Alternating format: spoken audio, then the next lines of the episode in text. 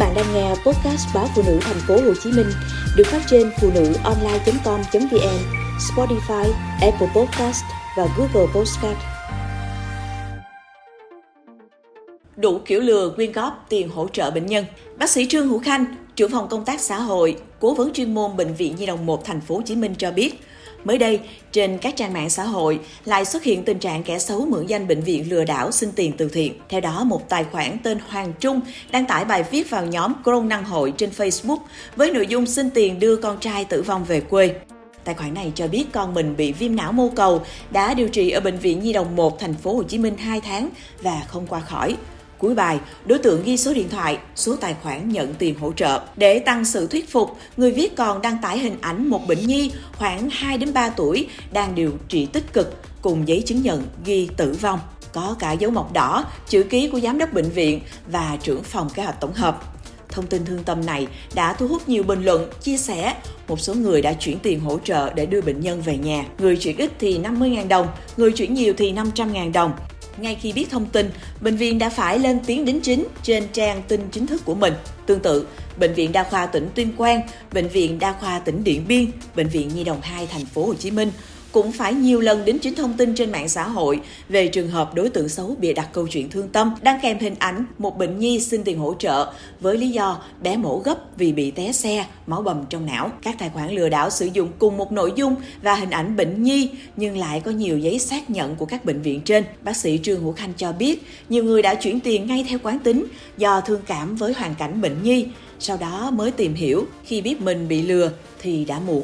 Thạc sĩ bác sĩ Trần Quang Châu, trưởng phòng công tác xã hội Bệnh viện Lê Văn Thịnh nhận định, việc mạo danh bệnh viện, bác sĩ, bệnh nhân để lừa đảo, lợi dụng lòng tốt của người khác để trục lợi tiền hỗ trợ từ thiện là hành vi vừa tàn nhẫn, vừa độc ác, cần phải quyết liệt lên án. Bằng thủ đoạn này, những kẻ lừa đảo làm mất niềm tin của mọi người, đẩy những bệnh nhân thật sự khó khăn, cần hỗ trợ vào đường cùng. Bởi khi đó, lòng tốt của mọi người bị tổn thương, tâm lý sẽ trở nên nghi ngại.